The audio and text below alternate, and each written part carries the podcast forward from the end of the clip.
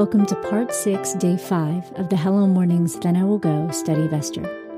Our theme verse is Psalm 143 8.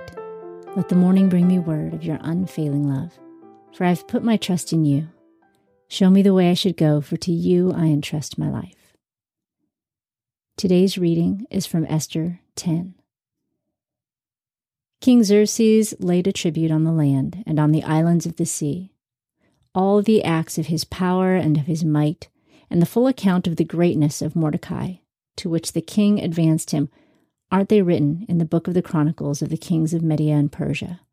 For Mordecai the Jew was next to King Xerxes and great among the Jews, and accepted by the multitude of his brothers, seeking the good of his people and speaking peace to all his descendants. Today's commentary is by Kelly LaFlamme. God doesn't leave things to chance.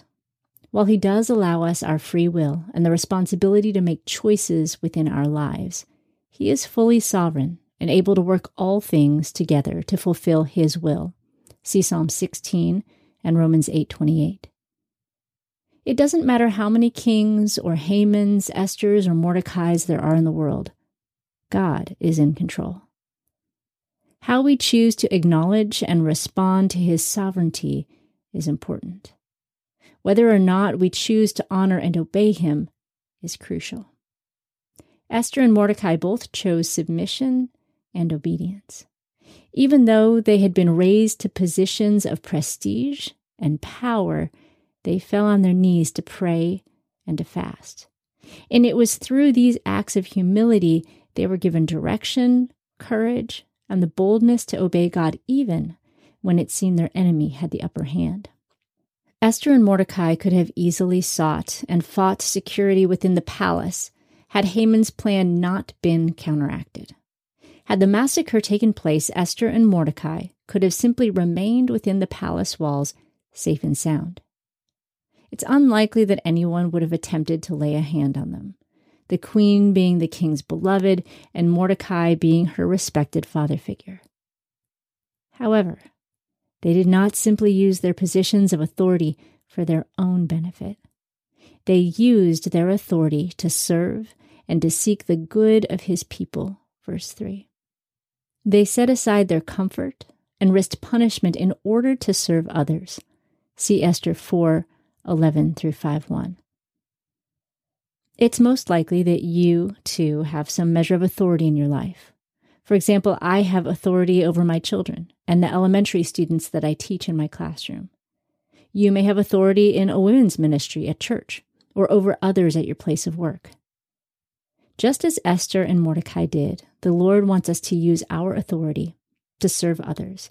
However, being able to do this doesn't happen without prayer we need to spend time on our knees, seeking direction, courage, and the boldness needed to seek the good of others and magnify the name of Jesus. Lord in heaven, please enable me to use any authority in my life for the good of others. Use me as a conduit of your grace, peace, and love.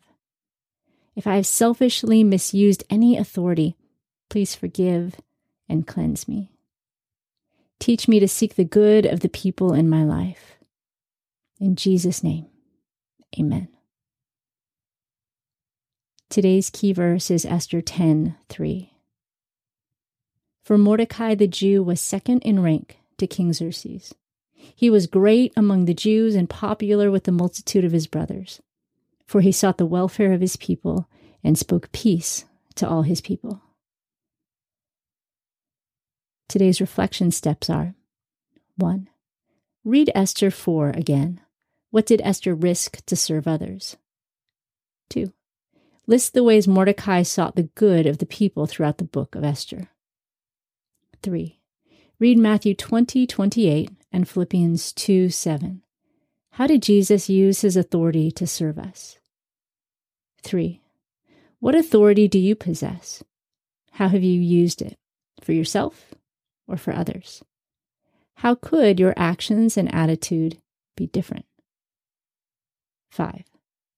Say a prayer seeking direction, courage, and boldness to obey God's plan for your authority. Thank you for joining us this morning. Visit us at hellomornings.org, where you can learn more about this study and all of our resources, including the brand new Hello Mornings Academy. Now may you walk in the fullness of God's grace and love today.